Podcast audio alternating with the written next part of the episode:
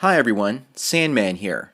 Along with the book Bachelor Pad Economics, Aaron Clarey sent me his other book called Worthless The Young Person's Indispensable Guide to Choosing the Right Major. And although I wasn't going to review it at first or talk about it, I decided over the course of the Men's Rights Conference, after meeting someone there, that I should actually read and review his book. The person I met there was just finishing up her degree in poetry and during the winter, she's involved in dog sled racing. Now, how's she supposed to make a living and possibly pay back the debts that she owes to getting such a degree in poetry? I'll never know. But after she said these things, all I could think about was Aaron Clarey's book, Worthless. And I too am guilty of taking a college or university major that didn't really pan out the way that I expected at first. Originally, I was going to take photography, but my parents convinced me to take new media instead. I originally thought that new media was going to be about computer animation, video, film, photography, web design, creative writing, and so much more. And I was right because the university I went to was a polytechnic university at that time. But there was a lot of time wasted on feminist theory, gender studies, as well as art installations. My degree was roughly made up of 50% theory and 50% application and I'm still using many of the skills that I learned back then, including the ability to record sound like I'm doing now, as well as edit it. But the most important thing I've learned about my degree was the ability to learn on my own, without professors, and I attribute my success in life to that particular aspect. I was taught to problem solve on my own. But getting back to Aaron Clarey's book, Worthless is a short read, less than 200 pages, and with only about 150 words per page so it can be read in about one or two sittings. And Aaron wants people to get a degree or skill in something vital in the economy and leave their emotions out of making education decisions. Early in the book, he makes a list of things that people usually purchase in their lives, such as gasoline, they pay for cell phone bills, food, computers, MP3 players, etc. And then side by side, he puts degrees that have no relation to the everyday things that most ordinary people buy or even want to buy, things like political science, English, women's studies, among other things.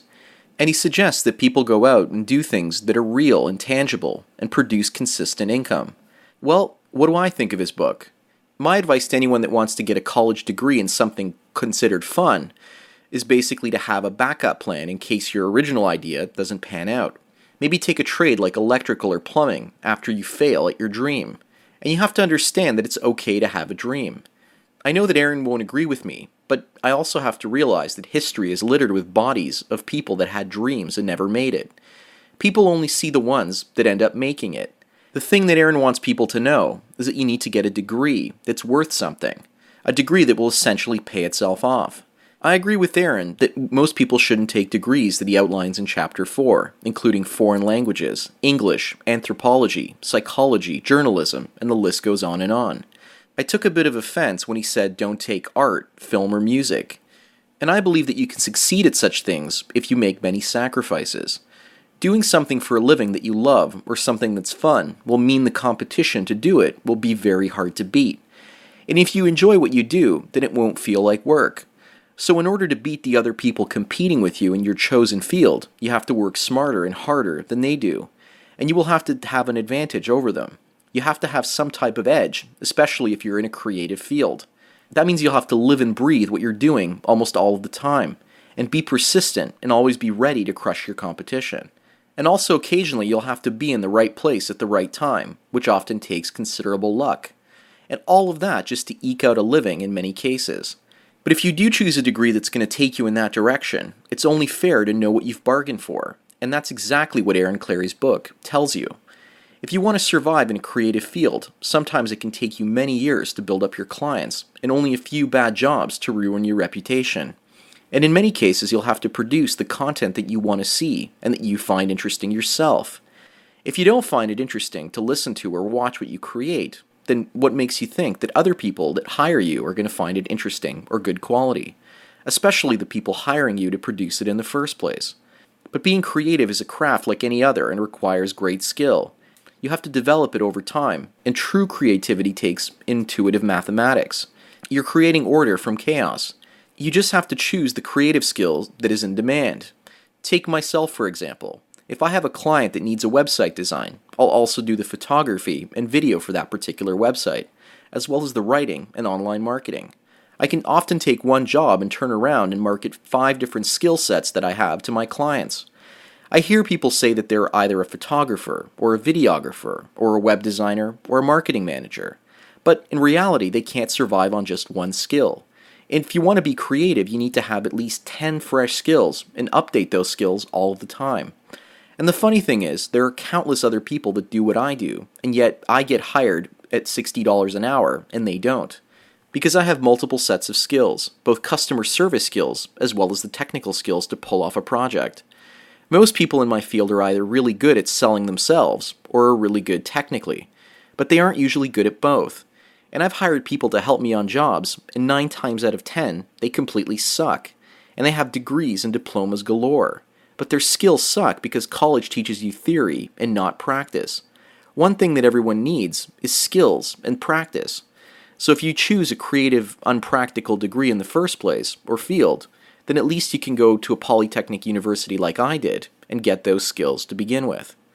After reading Aaron's book, what I wanted him to talk about is the idea of the happiness factor. As for Aaron Clarey, he lives a frugal yet enjoyable life. He's free to do whatever he wants for the most part. And Aaron shows us that being a man going his own way, he can make a living without a wife and family doing the things that he loves, like blogging, podcasting, and writing articles. I'm guessing that his advice is for most people in general, planning to get married and have kids. And the advice is probably directed at both males and females, as far as I can tell. I also enjoyed the fifth chapter where he says that society has a vested interest in selling kids stupid degrees. Baby boomer guidance counselors, teachers, and others have sold the younger generation worthless debt as an education lie. And I also have many friends that bought that lie hook, line, and sinker and are going for a master's degree after their undergrad, exactly as Aaron outlines in his book, and going deeper and deeper into debt to do it.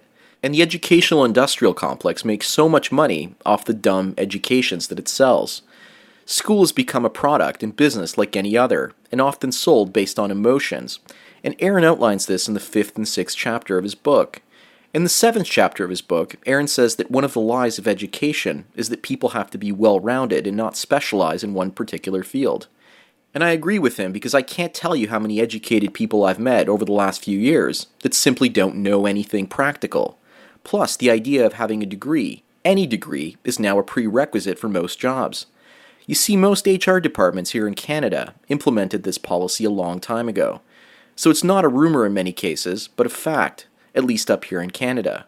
And most HR department heads are women. So who are they going to hire but women who now make up 60 to 70% of all degrees in this country? Women in human resources departments are validating the worthless degrees in their hiring practices. And with programs like affirmative action, men with actual skills and qualified degrees could lose out to female candidates with completely unrelated educations that are useless. The world is essentially gone mad. I think the solution to the education problem in most Western nations is to follow what Switzerland is doing. Their government only allows people to get ed- education in a field where there's a demand, and there's basically a guaranteed job on the other side when students finish their schooling. If you want to become a mechanic, there's a job for you. If you want to get a teaching degree, then you'll become a teacher.